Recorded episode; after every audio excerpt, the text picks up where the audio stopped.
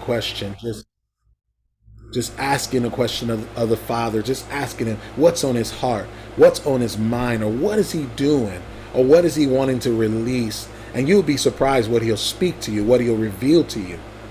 You know, and so in this moment, I was, I remember uh, last week, I was working, and while I was working, I was asking the Lord, what can I sing back to you? What's on your heart? What are some things that you are saying?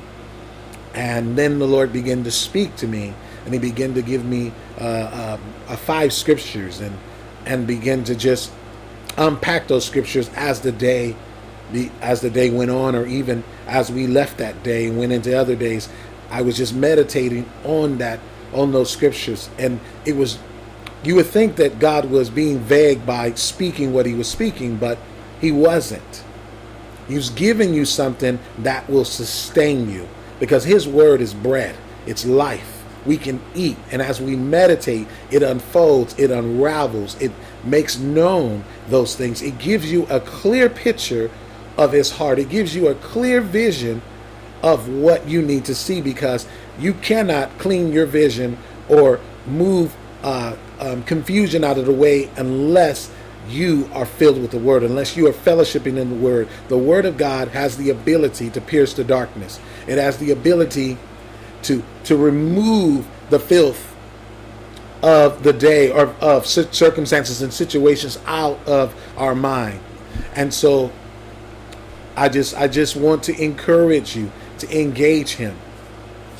To engage him to engage him because he wants to speak to his people. He wants to give you a narrative. He wants to give you the words of life. Peter said this. He says, Jesus, we're not going anywhere. Where shall we go? Who speaks like you? Your word has word your your words are life and spirit. You have the words of life. You have the right now words that can change, that can comfort, that can give us peace, that can shed light. It's your word that's a lamp unto our feet. It's your word that's a light unto our path. So we need your word. We desire your word. We want to hear from you because it's your narrative that's going to dictate and determine what you are doing and what we need to do. That we don't move by the spirit of this world, but that we move by the spirit of the living God. For it is not by might nor by power, but by the spirit of the Lord. And we want to walk in, in step with the spirit. And how do we do that? By yielding our way to His way. Choosing, sensing, staying in communion with Him. Moving when He moves. Being so yielded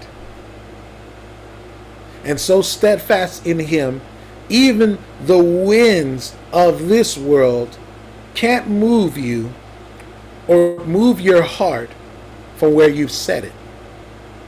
Because you have chosen to set your heart and be moved by the wind of His Spirit. Tonight's thought is to set your affections, based on the scripture, set your affections on things above. And we're going to go to that scripture but I just want to encourage you. Ask him. Ask him what's on his heart. He wants to speak and reveal his heart so that what? Heaven and earth is in agreement about what needs to happen and take place here. Amen. Let's turn to Colossians 3 and 2. Colossians 3 and 2 says this Set your minds, and this is the Amplified versions. I love different versions because sometimes different versions of the Bible uh, speaks more clearly, speaks explicitly what you um, uh, need to know or what you hear. Sometimes the King James version is very poetic and very nice, but I want some deep stuff. I want to, I want to, I want to really eat and sink my teeth into the Word. And so the Bible says here, set your mind, keep your focus habitually on things above, the heavenly things, not on the things that are on the earth, which are temporal.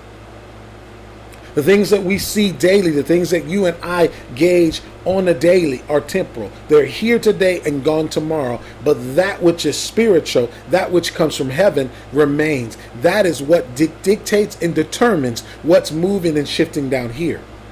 What Paul is actually saying is that you need to engage the realm of the spirit. The realm of the spirit is where things are really happening. I remember when I was first saved, God said to me, He said that the things that you, the world that you don't see, is more real than the world you do see. And in this day and age, believers today have become more uh, fleshly or more trying to set their affections by what's going on down where they can see, where it's comfortable for them, where they can engage. It takes more effort to move in the spirit. It takes faith to move in the spirit. Because why? Faith allows you to be able to engage the spirit and see the spirit. The Bible says without faith, you can't walk with God let alone have a relationship with him. Because if you're going to worship him, if you're going to engage him, you must engage him in spirit and what? Truth. What is truth? His word. So the Spirit of God and truth are always walking together in harmony. And when you work, when you're worshiping God in those in the fullness of that, you're going to not mis- be misled. Your hope is not going to be de- uh, deferred. You're not. Your hope is not going to be. This says the Bible says, "Hope in Christ Jesus does not disappoint." But when our hope is in anything else, it can disappoint us because He is the only thing that will be sustained if anything and everything that is being shook and shook up and shaken will be shaken as man made, but only that which God has established can stand the test of any shaking. Because that's what God is doing. God is moving the things around to make room for that which is his thing, so that that which is his things, his thing can manifest and be seen and heard. When you have all this other stuff that's man made, those things are distracting. It's pulling your gaze away. It's pulling your heart away. It's causing you to chase these things. More than ever, we need to be steadfast. And so the Bible says here be focused. Keep your focus. Keep your focus. Don't surrender your focus. Don't compromise your focus for anything. Because why? When the moment you set your heart on anything other than that which is above, that's the thing that's going to lead and guide you. The Bible says, out of the issues of heart, or out of your heart flows the issues of life. Your heart controls the rudder. Whatever this is speaking and declaring, it's speaking for what's here, what you've received, what you believe to be true. The Bible says, He that meditates, he that thinks on this word, he will not only be prospering in his way, but he'll be like a tree planted by the rivers of water. He will be nourished when everybody's saying famine and drought you will be nourished because that which can feed you and quench your thirst and fill you full is the thing that you're meditating on. That's the thing that will create. And it's not determined by what's going on in this world, but it's determined by what's going on in the heart of God. And the heart of God for you is life and that more abundantly. So he says, keep your focus, set your affections on things above. And in this time, we need to be focused. Focusing our heart by making a decision that nothing else matters. What do I mean by nothing else matters? There is so much that is going on that could sway you like a wind. Misinformation is like a wind. Doctrine of this world is like a wind that is blowing and it wants to blow the sails of your heart in a certain direction. But the only thing that should direct your ship to help uh, through the seas of, of, of this season, of circumstances, of situation, is the wind of the Spirit. Because the wind of the Spirit is going to speak truth.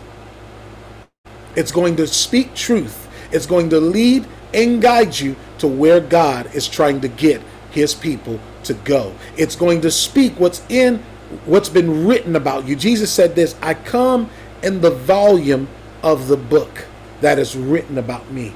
I don't come in any other manner except that which is spoken and declared about me. And that should be the way we operate, especially in this season and time. We should come in what is written in Scripture, what is spoken by the Rhema word of God. That should be the thing that direct the cells of our heart. That should be the thing that causes our rudder to, to speak the coordinates of God so that we end up in the place where God wants us to end up.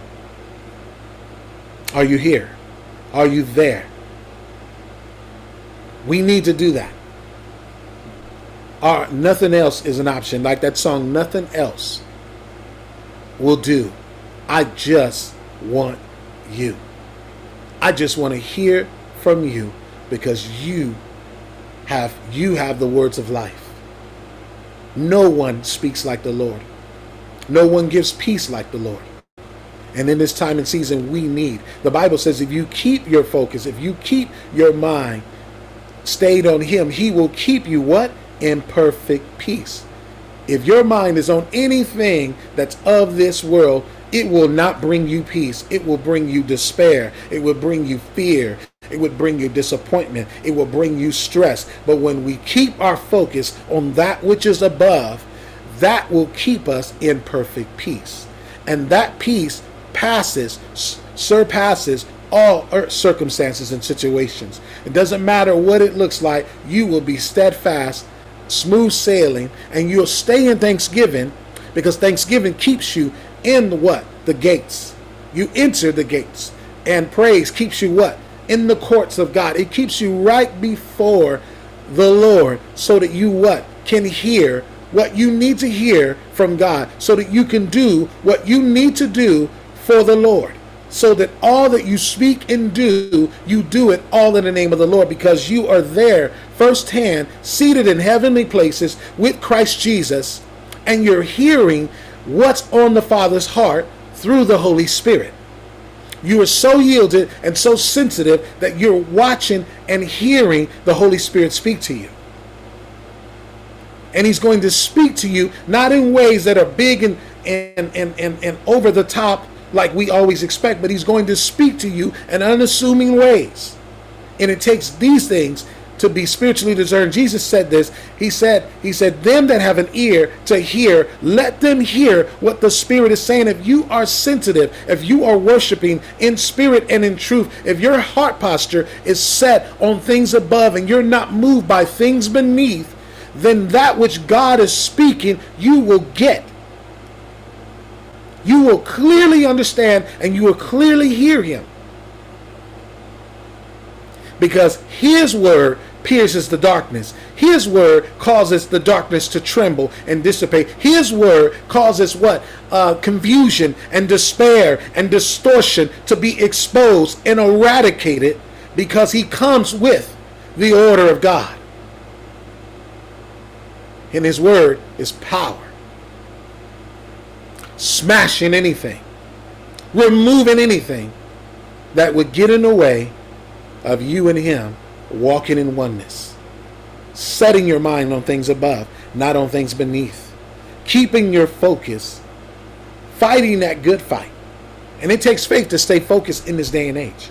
It's easy to succumb to what is being spoken and blown to and fro. You're not like a ship being tossed to and fro. You're not double minded in all your ways, but you are steadfast, believing in what God is saying. That's who you are. You're believers of the Most High God. And nothing else satisfies you but the bread of heaven. And the bread of heaven, the Father wants to freely give to you more than ever. So he can dictate and determine how you operate from day to day. Because the word is a lamp unto our feet and a light unto our path. Let our hearts hide that that we not will not only make a mistake, not only not sin against him, but that we will go and do what God has us to do. Another way that we cannot move by the things of this world, let's go. Don't talk the way they talk.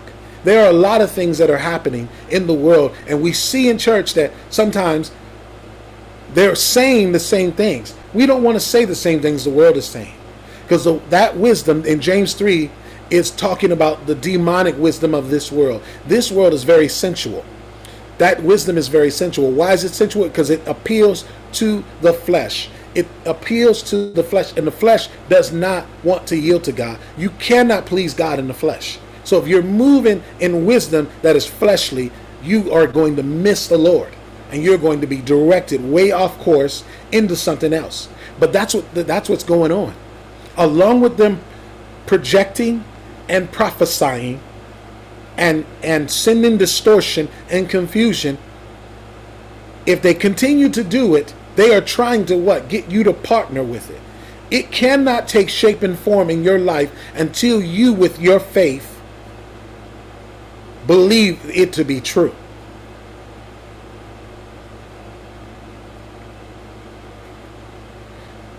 we have to be mindful we our house our heart is a heart for god and it's a heart for the Spirit of the Lord. And strange fire we need to recognize more than ever. But don't talk like the way they talk. When you hear people today in the stores, they are talking about what? All the things that they hear on the news, all the things they hear on social media. They're giving their opinions. They're give, they're regurgitating what's being said. Even in some places that shouldn't be speaking that way religiously, they are speaking the way of the world. And so you can recognize the wind of this world in the wind of the Spirit, because the wind of the Spirit has hope, has life, has peace, has, has strength, and it has counsel, it has direction in it, and it gives you fresh oil. It leads you somewhere, it takes you somewhere. But the wind of this Spirit does not have any of that in it. It appears like it does. It appears to be giving you the information, quote unquote, that you need. I don't need to hear that narrative to know what's going on. The word itself tells me what's going on. God speaking to us daily will tell you what's going on. But his focus is not what not what's going on. His focus is the same focus when Jesus walked here in the flesh. He said, "I'm here to do the will of my Father." He said, "For this reason I was sent for this cause. I was I was brought here to fulfill. So there are things that you were brought here for, and that is the focus. I don't have to worry about whether he's going to come today or tomorrow, because if he does, amen, I'm ready. And if he doesn't, I'm, I'm, I'm going to do and occupy until he comes. Why? Because he's not coming as a thief in the night. But that there is being thrown around causing people to fear, causing people not to dream, causing people not to, to pursue after what God is speaking. God is not man that he should lie, nor the Son of Man he should repent. He's not going to tell you, I called you to do this, or I sent you to do this, and then you don't get to do it. He doesn't do that. That would cause you to be disappointed. That would cause you to be hurt. That would cause you to believe that God can't be trusted. That's what misinformation is doing. It's using scripture to get the people of God to divert from what the Spirit of the Lord is actually talking about. It's been the last days for 2,000 years. And even Jesus said himself, that time is in the Father's hands. And I don't you don't have to worry about that. You just so do. Take the talents that God has given you and multiply. At the right time, you will give an account for what God is giving you. But don't be the servant that took it and hid it and said, I knew you were a man that that that that was that was shrewd and and I was afraid and I was in fear because that fear is not the spirit of God. That fear is the spirit of this world. And we're not to move by that. We are to move by what the spirit of the Lord is saying. And the spirit of the Lord is saying, occupy, run, save souls do what I have given you what to do, line up with what I'm saying and doing, and run your race. You want to have this testimony that Paul said. Paul said, I've been poured out like a drink offering. I have fought the good fight. I have finished my course. And even though I was beat up, shipwrecked, left for dead, imprisoned, none of that determined or dictated what I was to do because what dictated what I was supposed to do was the wind of God's Spirit blowing the sails of my heart in the direction I'm supposed to go. Don't talk like them. Let's turn to Isaiah 8 and 11. Isaiah 8 and 11. Amen. I hope you guys are getting this. I hope this is good for you. Isaiah chapter 8 verse beginning at verse 11 and uh, i'm going to read it from the new living translation because i like what it said there it says here, don't call everything a conspiracy like they do. Don't live in dread of what frightens them. Hmm. Does that not sound like what's being projected on all the news affiliates or on social media? I'll read it again. Do not call everything a conspiracy like they do. Do not live in dread what frightens them. Make the Lord of heaven, of angels' army, your life. He is the one you should fear. He is the one you he should make you tremble. Yes, he should. Not what they're doing.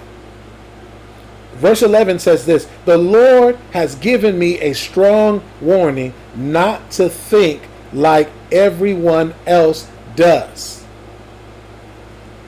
I'm here to tell you the word of the Lord is telling you not to think like the world is think, thinking, not to follow the wind of this spirit of this world, but follow the wind of the spirit because the wind of the spirit is always speaking what the Father is speaking. The wind of this world is is prophesying, is projecting, it moves with the spirit of Leviathan. It comes to distort. It comes to bring confusion. It comes to bring hopelessness. It comes to rob you of your peace. It comes to steal your dreams. It comes to kill, steal, and destroy. The wind of the spirit, that's the wind of this world. That's what it comes to do.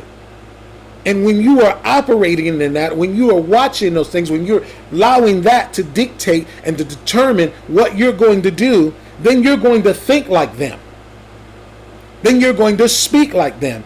Then you're going to call that a conspiracy. That this, this that, this that. You're going to be naming things the way they do. We are a royal priesthood. We are set aside. We are holy unto God. And we are not to move the way the spirit of this world is moving. The thing that should drive our heart, and I say it over and over, is the wind of the Holy Spirit because He is speaking the will of God. Can I give you something? The Bible says man makes many plans. We'll even say the devil has many plans. But the purpose and will of God always prevails. Always prevails. There's not a thing on this earth that happens that God does not know. That's why he can orchestrate everything for your good. Amen. So don't talk like they do. Don't move the way they do. The Bible says this in Corinthians, I think 5 and 7. It says, For we walk by faith and not by what? Sight. The senses, Jesus said this in, um, or uh, Isaiah says this about Jesus in Isaiah 11, chapter, uh, uh, verse 3. He talks about how Jesus would not judge things based on what he saw or what he heard, but he would weigh things by what? The Spirit of the Lord. Because why? What you see can deceive you. You can look, you can, or what you hear can deceive you. You can look at a situation. I'll give you an example. If you're dating somebody and you could see your, your significant other across the street talking to the opposite sex. And you say, what is he doing over there talking here? He better not be doing this. He better not be, or she better not be saying anything. I, I'm a, I'm a, it looks like he's engaging her in a way that's inappropriate. But the truth is, when you get in the conversation, he's not. He's asking for directions. That's your own insecurity because you're gauging things from a brokenness. That's why we got to engage things in Christ Jesus. The more we surrender, the more we get healing, the more we walk in oneness with Him, we're going to engage things from wholeness. Wholeness is to engage it by the Spirit of the Lord. But when you engage things from your what you're seeing, you're gauging it from the flesh. And the flesh has a mindset, has a perspective that it wants you to believe. You could hear something somebody saying and not know the context and, and believe something that is not true. When we walk by faith, we walk knowing that what God is doing is working for our good. We we know that what he is good and he can only do good. Can I say this to you? In in Hebrews 11, 3, it says that the world, the world that you and I know, the heavens and earth, when it talked about the heavens and earth being created, it was fitly framed by what? The Word of God.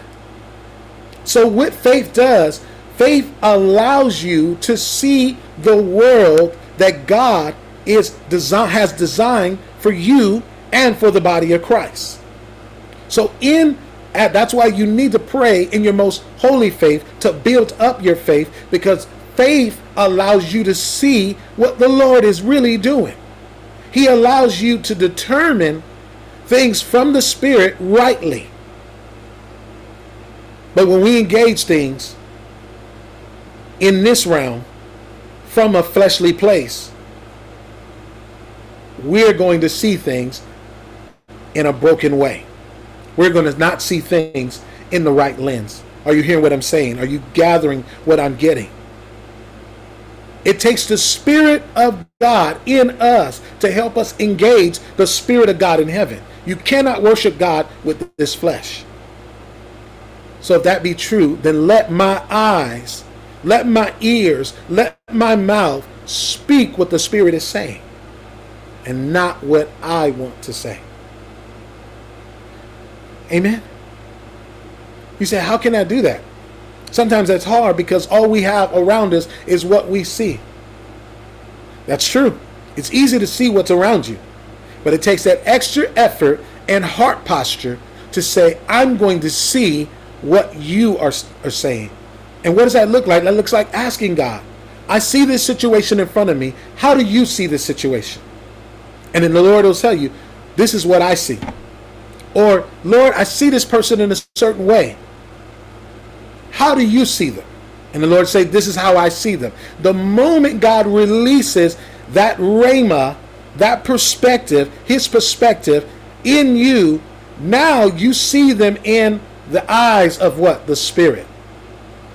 And you see them differently. But if you don't ask, then you won't see them. Are you gathering what I'm saying? That's what it is to walk by faith and not by sight. It is to ask for the mindset. The Bible says, if any man lack wisdom, let him ask of God. And if I'm going to ask God's insight on this situation, I'm asking because he's going to give me his lens so that I can see. That's why Paul said, I pray that the eyes of your understanding be enlightened. That you would know what the hope of God's calling in any given situation. He also says that I pray that you would have fresh wisdom and revelation in a knowledge of who Jesus is. You need that daily. Why? So that you will engage and see things from the perspective of God, not from our perspective. We will gauge and see things from a very broken from a very broken reality or from our fleshly perspective. I remember asking God about Will Smith before Will Smith did what he did. Before he slapped the person. And I remember I was engaged in this program. He was on and I said, God, I know what I know about him and some of the things are not neg- are not positive. How do you see him? And the Lord gives me his perspective. And from that moment, I was able to see what God was what God was seeing, and I didn't see the other stuff anymore.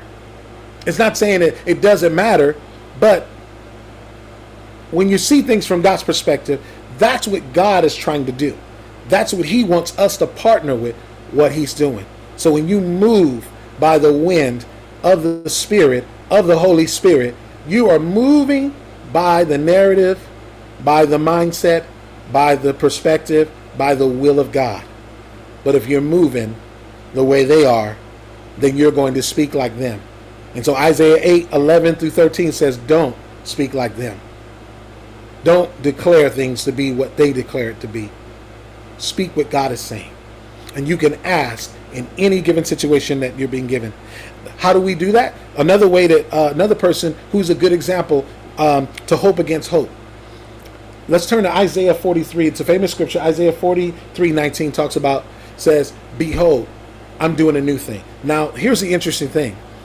Verse 18 says, Forget the former things.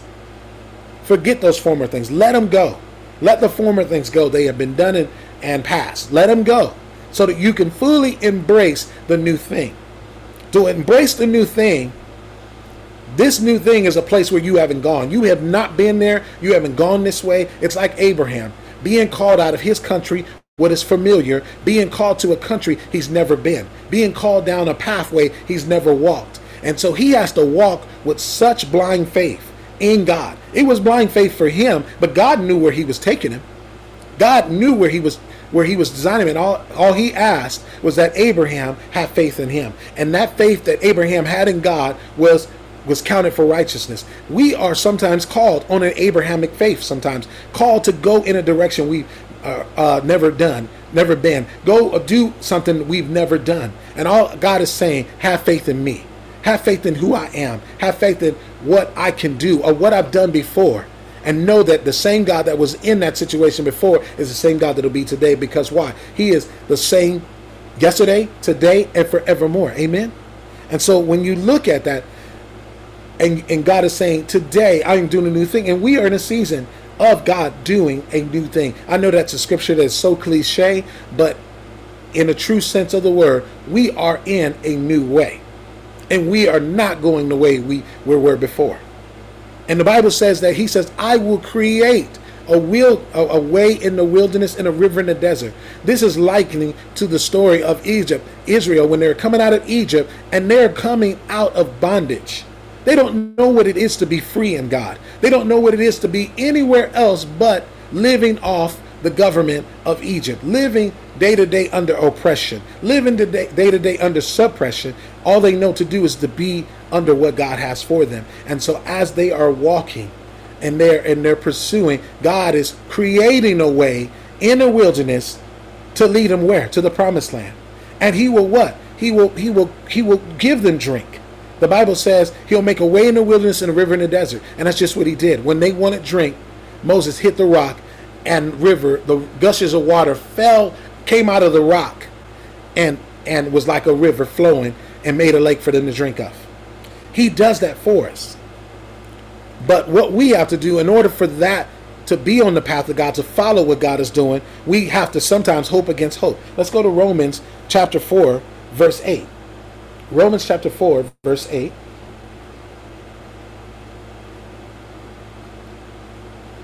Romans chapter 4, uh, verse 18 to 21. Romans chapter 4, verse 18 to 21. And it's talking about Abraham. It says, Even when there was no reason for hope, Abraham kept hoping. Does that sound familiar? When you look at what's going around you, it would give you a sense for no reason to hope. But Abraham, in spite of what he was watching, what he was engaging on a day to day, he kept hoping, believing that he would become the father of many nations. For God had said to him, this, that how many descendants he would have. So God tells him how many descendants he's going to have. This is a man who was um, with no children and his wife was barren. And God tells him, You're going to be a father of many nations. Many people are going to come out of you. And and that for Abraham was hard to believe because his wife could not have kids. And so he walked trusting that God was going to fix that, that God was going to somehow give him a son and bring and give him descendants. That's the promises of God. There are promises that God has made to you and I, to the body of Christ. There are things that yet to be fulfilled in Scripture, and God is going to fulfill those things. And sometimes it looks like what God has promised you won't happen, or it looks like it's not going to happen. And sometimes it feels like there's no reason to hope or even just to give up on that promise. But Abraham kept believing. So I encourage you, keep believing in what God wants to do. Keep believing in what He has spoken to you. Hold dear to it. Don't let it go. Because the world may shake. But what God said and what God has established will not be shaken. It will be steadfast and unmoving, and it will come to life if you fully embrace it. I love the example of John 1 14. It says this it says that as many as embraced him became the sons of God and we beheld the only begotten Son, full of grace and truth. It also says, it says at the beginning, it says the Word became flesh and dwelt among us. God's words, God's promises are meant to become reality in our lives. And sometimes what we're facing says different. But I, I challenge you to believe in what God is saying, to let the winds of His Spirit guide the sails of your heart, because you are going to do what God says you're going to do. And the Bible says that Abraham hoped against hope. He hoped against it. He believed. And so, in this new thing that God is doing, God is going to create a way for us to go, to navigate, to get to where He's taking us. And He's going to give you uh, rivers in the desert. That river is provision. It's provision. It's to give you drink. It's to give you something to sustain you. Amen. That water represents a sustaining. I, I like to, uh, in a human being, water, we are 60% water, and we also have blood. Water sustains life, as well as what? The blood of Jesus, the blood that in us sustains life. The difference between the two is that the blood tells you who you are, what kind of life you're going to have, because why? It carries what? Spiritual and natural DNA from the, your predecessors before. That's why we need to be redeemed by the blood of Jesus to rewrite our story so that we walk according to that which is written about us from the mind of God. Psalms 131, he says, There's a book written about us, and that's what God is releasing. That's what we're here for, to do the things that God has designed for us to do. But water sustains life because man cannot live without water. You go three days without water, you're going to be knocking on death's door. So he, he says, I will give you the life to sustain the thing that I am doing new in your life. I will give you the pathway. I will give you what you need to walk this path to get to where you're going. That's why he says, I'll make a way in a wilderness and a river in the desert. I love that he says that I will tell you about it. Will I not tell you about what's new? Yes. Every step of the way, God's going to let you know what you're going to do. Because why? The Holy Spirit says, the Holy Spirit, one of his other things he does is he is a revealer of what? Of things to come. He teaches us all things, but he is a revealer of what? Things to come. He will speak what? The heart of God. So we can hope against hope, believing that what God is going to do, he's going to get us there. So don't allow the world or what's being projected or that what's being shown to determine and dictate that you won't do what you're that God said you're going to do or what God's going to take you into. Don't allow that to, to sway you to the left or to the right. Be moved by what is coming from the heart of God, not from the heart of this world. Amen. So we move right on. It's interesting when I think about um, just what's being what's being blown from from from social media to news affiliates, uh, here and there, here and there, here and there, everywhere. But I also understand this. We see in part. Why is that key that we see in part?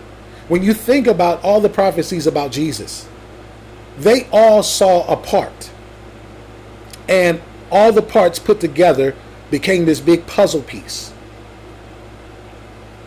but no one fully had a clear, clear, clear picture of what that was going to look like on a day to day. They knew he was going to be born in Bethlehem. They knew that he was going to suffer. They knew he was going to be born of a virgin. They knew that he was going to be the he was the Messiah, he was anointed one. They knew certain things about him. But even to the point of him dying and resurrecting and we being the recipients because if they fully understood what who he truly was when he came, they wouldn't have crucified him. This is what Paul says. Let's turn to what Paul says here. Paul says this. Let's turn to it's in uh, First Corinthians. Uh, let's go to First Corinthians, and uh, let's see. Hold on. We're going to First Corinthians.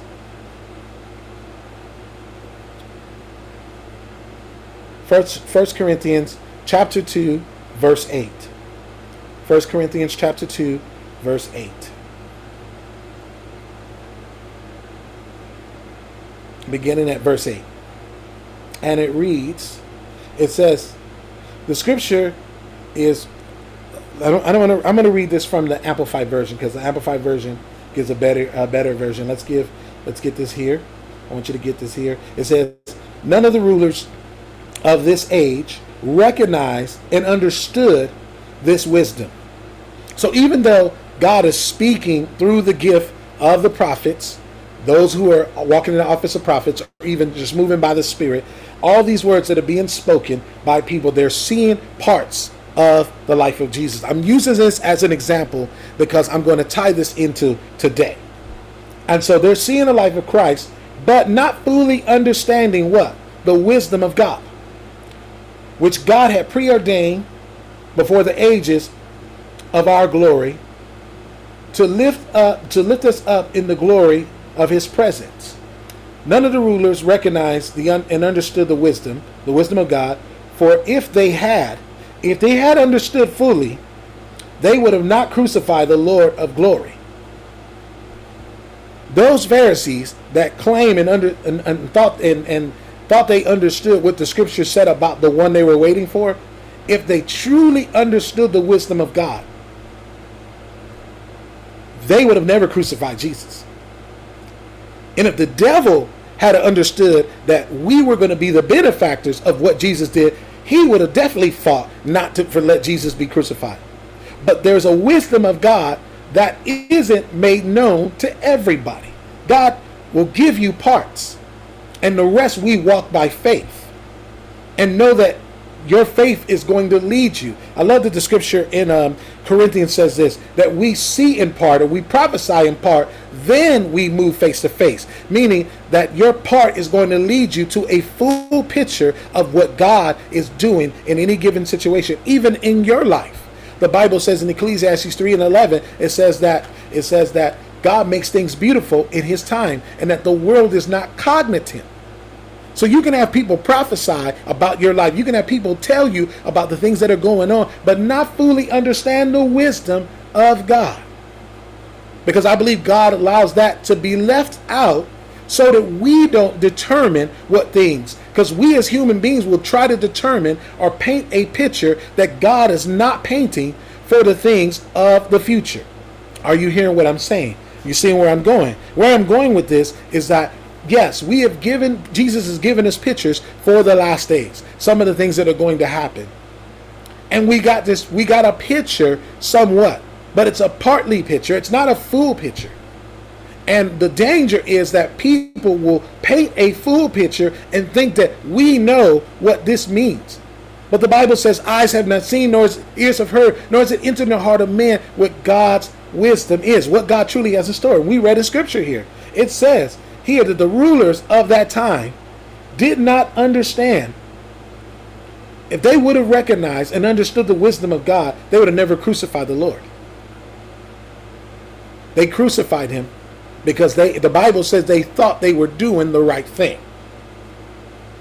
And the enemy wanted him crucified because he wanted the people to be left in bondage he even thought, yes, we got Jesus. Jesus is not the lamb slain. He he's not going to redeem mankind. And he was surprised because Jesus was the lamb without spot, wrinkle, or blemish. He was without sin and he was able to redeem mankind. And we are the recipients of it. So he couldn't stop that. But what's going on now?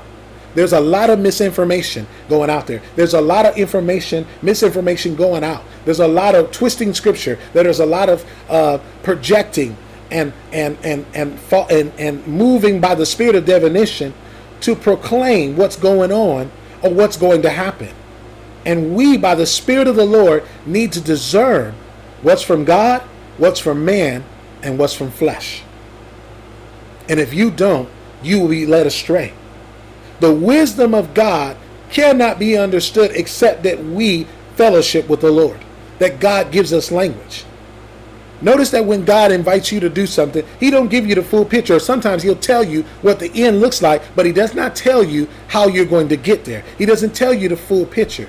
Because some of this walk that we're walking, you're going to walk just trusting them, just in faith. And if you allow faith to give you perspective, faith will allow you to see what God's trying to do here on earth as it is in heaven. Amen. Are you getting what I'm saying? And while we walk this walk of faith, while we're trusting and believing that what we don't fully clearly see fully, but that we know God's going to bring us into it, we can stand on Jeremiah 29 and 11. Jeremiah 29 and 11 says, and it's a famous scripture that says this. I like to read it clearly because I want to read it so that you have it. Jeremiah 29 and 11 says this For I know, this is the Lord speaking, for I know the plans and the thoughts that I have for you. This is God speaking to us. He says, I know the plans, meaning I know the reason why you came to earth. I know the plans that I have for your life. I know the thoughts that I have for you. And God's thoughts to you are good, not evil. The devil would like to tell you that no one loves you, that everybody hates you, and that you don't matter. That is a lie from the pit of hell. God's thoughts to you are good. And even when people are saying that, it's God's thoughts are the thoughts that matter the most. And if you if you lay hold to what he's thinking and, and think the thoughts that God is thinking, then that's the thing that's going to navigate your heart right to where he wants to lead you. It says here, he says, I know the thoughts that I have for you, the plans that I have for you, and the thoughts that I have for you, says the Lord, the plans of peace and well being, not for disaster. So God is not set your life up for disaster. He has set your life up for peace and well being, for healing, for wholeness and deliverance, so that you can walk and be and stand in the future that God has proclaimed about you before the foundations of the earth, so that your hope that you have will not lead you to disappointment because your hope is founded in Him. Because Jesus in Romans it says, any hope other than Christ Jesus will disappoint you, but hope in Christ Jesus will not disappoint you. Amen. So we can walk knowing when God is just asking us, trust Him. When He just says, trust me, and He doesn't give you a little, no more than just trust Him. Know that His plan for you is good, His thoughts to you are good, and that the purpose of Him is for peace and well being. It's not for disaster. So it's not for the disaster that's being presented on the news that you hear every day, on social media, or just anything. Know that even though you see these things, you are navigating through these seas with peace and thanksgiving right into the well being, the healing, the wholeness, the future, the hope that God has for us. Amen. Because why? Because there is a pouring of God's Spirit. God is going to pour out His Spirit. Let's go to Acts 2 and 17. This is what Peter, it was prophesied in Joel and then Peter later prophesied when the Spirit, when the Holy Spirit fell upon him. Jesus told him before he ascended, after being here for 40 days after the resurrection, Jesus ascended into heaven. And he tells him before he ascended, he says, You go and wait for 10 days. You will be endued with power. And so this was this dunamis power that was going to come upon them and and empower them to go take the gospel everywhere. And that's the same thing that Peter preached about that here he, he's quoting the book of Joel, chapter 2.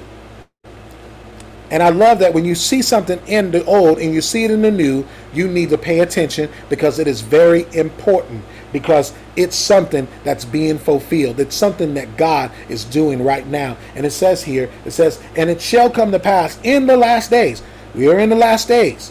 Whether the last days have gone on for 2,000 years or, or go on another 2,000 years. We are in the last days because everything is considered the last days after Christ's death, burial, and resurrection. But it says, in the last days, God said, I will pour out my spirit. God will pour out his spirit upon you. He will pour out his spirit. So there's an outpouring. We can see more, we can see many outpourings, but there is a major outpouring that God's going to pour in this time and season. He's pouring out on all mankind that your sons and daughters will prophesy, your young men will see uh, visions. And these visions will be divine visions from heaven. And your old, your young man will see that, but your old man will have dream dreams. And these will be the dreams of heaven, dream, heavenly dreams by the Spirit.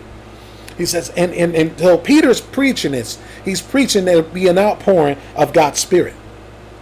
There'll be an outpouring of His Spirit. And there's going to be an outpouring. We can call on that and say, God, give us a fresh outpouring of your Spirit to do what you have called me to do. That's what they asked in Acts 4. Acts chapter 4, after they were persecuted for healing the man, they went back to their group and they prayed and they said, Hey, they were persecuting us. They're really going after us for preaching in Jesus and they decided, you know what, we need more boldness. We need more holy boldness to preach the word of God. We need more boldness to step out and take ownership in the spirit what God has given us. We need more boldness to do the thing that God has called us to do. We need more boldness to come out of hiding and allow the world to see the thing that God is doing. We need that boldness. And he said, and they prayed this in Acts 4. He says, Lord, that you would freshly baptize us with this boldness to speak your word. That the hand of God will reach out and do signs and wonders and miracles. Healings and deliverance will take place. That outpouring. Jesus said this in Luke 4 and 18. Let's look at Luke 4 and 18. Because the Spirit of the Lord that's being outpoured has has a has a purpose to do. It isn't just for you to chase outpourings after outpourings after outpourings, going to conference after conference, being filled with the Spirit, being filled with the Spirit. There is a purpose. You're being filled for a purpose, and Jesus declares this purpose today. He's again quoting Isaiah 61 but he's doing it in Luke. Again, when you see something written in old and new, it is very important and it is something that God is doing. So he reads this in Isaiah, uh, Luke chapter 4, verse, um, verse 18. It says, And the Spirit of the Lord is anointed, because has anointed me to preach good news to the gospel. That's for us. It's for Jesus, but it's for us too. He has sent me or us to announce the release, the pardon, the forgiveness to the captive, to recovery of the sight of them that are spiritually and naturally blind, to set free those who are oppressed, downtrodden, bruised, crushed by tragedy. That's the mending of the broken heart. To proclaim the favor of the Lord. To go a step further, for the deaf to hear, for the blind to see, for the lame to walk, for the dead to be raised, for the leopards to be cleansed, for the spirits to be cast out. The Spirit of the Lord has come. So that same Spirit that Peter was talking about in Joel, that Joel prophesied about in the Old Testament, that Peter spoke about in Acts 2, this Spirit, this outpouring, has a purpose. And I'm reading its purpose. I'm reading the mandate of what this Spirit has been given to you to do. And then Jesus says this the day of salvation and the favor of God is uh, bounds greatly. Then he rolled up the scroll, having stopped in the middle of the verse, and gave the gave it back to the attendant, and sat down to teach.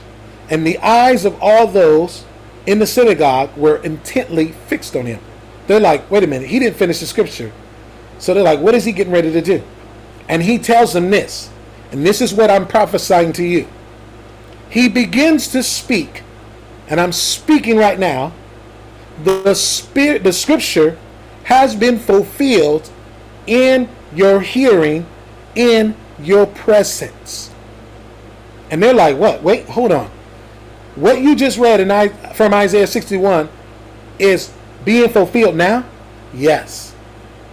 We are to fulfill this mandate so I'm declaring and proclaiming that this scripture, that Isaiah 61, is fulfilled in the in everybody at the sound of my voice, in your presence. It is fulfilled in your life, and you are to walk therein. There is no chasing outpourings. Take what God is giving you, go do it. He will give you more as you go. What you've been freely given, you are to freely give, and you are to do it and occupy until He comes.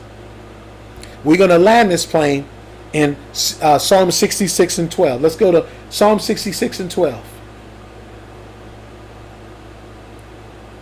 Because we're going to do this. But we're not going to do this without resistance. 66 and 12 says this and I'm going to read it. Um, I'm going to read it in the King James, or New King James Version, 66:12. It says here, "You caused men to ride over our heads. We went through the fire and we went through the water, but you brought us into a rich fulfillment." Or in other versions, it says a wealthy pace. We may go through the seas of circumstances, but we won't drown. We won't be flooded out. We won't be overwhelmed we will go through the fire of circumstances, of situations, of things that are happening. and we will not be burned like the Hebrew boys. Their clothes came out unsinged, unburned, because there was another in the fire with them. You need to know in this moment that Yahweh, God with us, Emmanuel, is with us. He said, Lo, I am with you always, even to the end. Even Jacob, as Jacob was coming back into his homeland, and he came he comes back into this place where he had the same encounter when he left the place of Bethel. And he says, he tells, he says, the Lord promised that he would stay with me and bring me back into the land. And God fulfilled that. God is going to bring you into a land. God is going to bring you into a place that he has for you in the spirit and he's going to take you, take you to a geographical place for that which he's done in the spirit to manifest. The promised land is is more of something, is more of a promise, it's more of a blessing in the spirit, but God will give you a geographical place that it will take shape and form. Are you hearing what I'm saying? So don't look for a land, get that blessing, get that mandate, get get that spiritual blessing from heaven. It don't matter where you go. Because if God sends you to the North Pole, he'll turn that into something beautiful. The Bible says that in Isaiah, it says that God can take the desert and turn it into a lush forest. But you need to have that promise on your life. And we have that promise, the same promise that Abraham had through the blood of Jesus. Because of what Jesus did in his body and his blood, the promise of Abraham rests upon us. So I want to encourage you tonight that you are going to do the things that God has called you to do by the power of his spirit. You're going to walk over mountains that be leveled, and you're going to shout, Grace, grace. The thing which you have begun, you're going to finish, Zerubbabel. You're going to complete. And you're going to give an account to the Lord when he comes, and he's going to say, Well done, thy good and faithful servant. Because why? You occupy until he came. Don't let him coming be the thing that stops you from doing what you need to do because Jesus never meant for that to happen. He was letting you know, I'm coming again, but it's reserved in the Father. I don't even know. Go and occupy, go and advance the kingdom. The misinformation that is going out from every facet, even the devil's using scripture to what? to, to give misinformation to the people of God to keep the kingdom from advancing. That's what he's trying to stop. We are here. We are we have been redeemed, reconciled, restored under our God as kings and priests to carry the mandate to advance the kingdom. We are ambassadors, like Paul says. And we are ambassadors to carry the, the, the mandate of the kingdom, to advance the kingdom, to turn this world upside down like the apostles did, to make other disciples from the blueprint of Jesus, not ourselves. And the misinformation that's being pushed out there, and, it, and you can tell it's misinformation because it's backed up by fear, it's backed up by control. It's trying to be masked as something nice. But even the enemy, like we read in, in, in, in um, in in uh, in Second Corinthians where it talks about even the enemy uses false prophet, false apostles, false prophets, false people to speak, and they come as an angel of light. That will not the devil come as an angel of light to deceive? Yes. That's where the misinformation is coming. And we need to be wise. We need to know what's flesh, what's God, and what's the devil. And so I pray for your discernment to go to that next level. You would you would operate in the discernment of Jesus. Jesus, the Bible says, perceive what they were trying to do when they were trying to tap to, trying to trap him in the things that they were trying to ask him. I pray that you would have that same perception. I pray that your eyes and your understanding would be enlightened. I pray that you would walk in such a way like Christ Jesus, because he said, as he is right now in heaven, is who we are here on the earth. And he said in John 14, 2 or 12, that we can do what he did and even greater. Set your heart on things above. Let the narrative from God be the thing that blows the cells of your heart into what God has for you. Don't let the plan of the enemy to bring in misinformation to rob you and keep you from advancing the kingdom. Because we've been sent here to advance the kingdom by the power of the Spirit of God that lives in us, that rests upon us, that moves through us, for us, and to us. I bless you and I speak that upon you in Jesus' mighty name. Amen. Thank you, Lord. Thank you, Lord.